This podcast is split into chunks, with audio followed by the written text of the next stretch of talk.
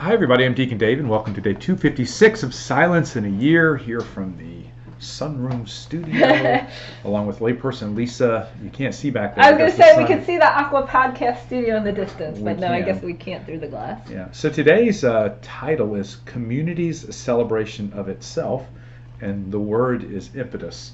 And so you might be wondering, well, what is the impetus for us doing this podcast? We are still trying to figure that out ourselves. Some parts of it can be very challenging, as such as this area has been last 20 pages. Right. So if it seems like we're talking about something other than what Cardinal Sarah is talking about, indulge us. Okay. We got to stretch. Yeah, it's all work of the Holy Spirit. Okay, that we're doing it. But yeah, but impetus is something that helps us to move forward in what we're doing. So if I could start, Lisa. Please. Community celebration of itself.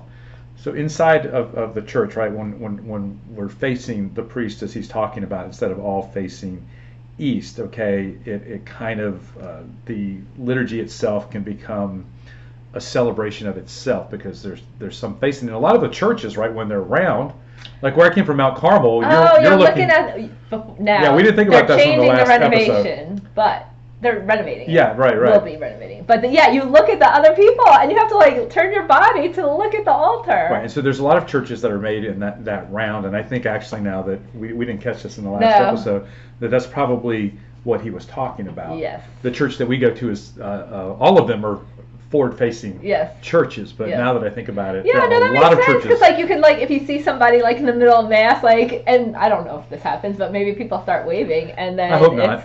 Yeah, it's like that's a little some celebration right there. I don't know. Yeah, but this community celebration of itself, right, is there's this higher probability or possibility that we are distracted by things other than the reason that we're there. And then just to take this like a whole nother level deeper, a lot of times, the community within itself can become entitled about where they sit. Oh yeah. And this or the noise or lack of noise in the liturgy, and here's what I'm talking about. Maybe Cardinal Seurat would disagree with me, but children are welcome at the Mass. Yes. And sometimes children aren't going to be quiet. Yes. But they need to be at church. Exactly. With their family. Right.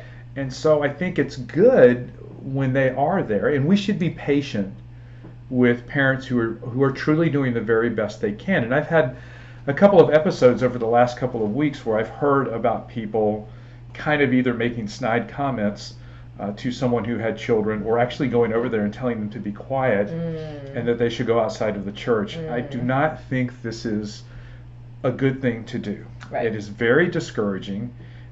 While it's not a good reason to leave the church, depending on where someone is in their own spiritual life, like that could be very hurtful. So. Oh yeah, and so I found myself in both cases.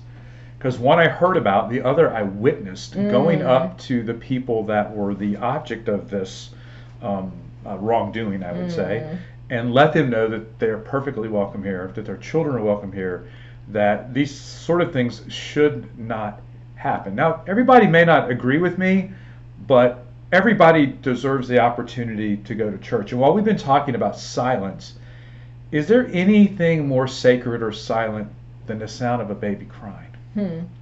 Think about it, right? A baby who is completely vulnerable, completely in need, is crying out for some purpose. And often we hear the cries of other people, yet they fall deaf upon who we are and the actions that we would take. Mm-hmm. And so instead of us maybe thinking, well, this is kind of inconvenient for a couple of minutes or whatever the case may be, this is just, a beautiful opportunity for us to all be forward-facing, to all be in community, to have empathy and understanding and love, instead of our first reaction being, well, why don't they be quiet? Well, just my rant. No, I agree. And like a church without children is a dying church. Right.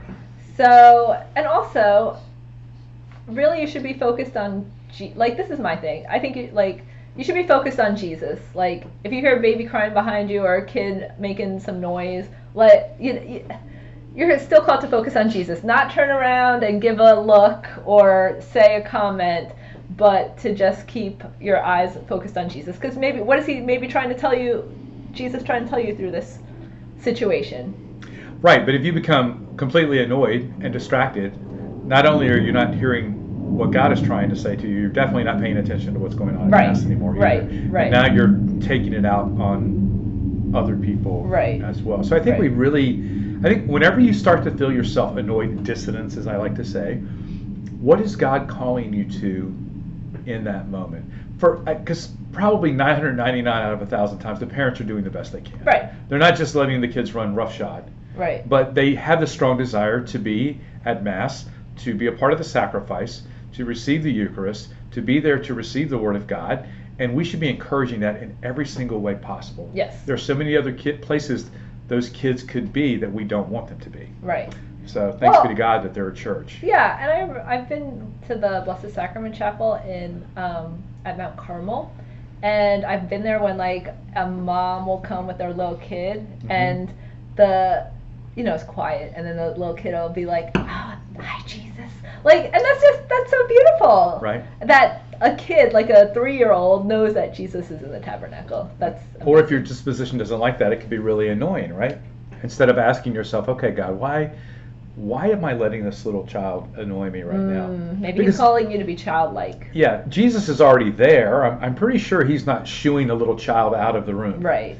I mean, it's just kind of crazy. So takeaway question, where in Mass maybe could you be a little bit more patient and understanding when these things happen? Let's pray in the name of the Father, and of the Son, and of the Holy Spirit. Amen. Amen. Lord, we thank you for always welcoming the little children. Help us to do exactly the same. And I ask that you bless everyone in the name of the Father, and of the Son, and of the Holy Spirit. Amen. Amen. See you later. Bye.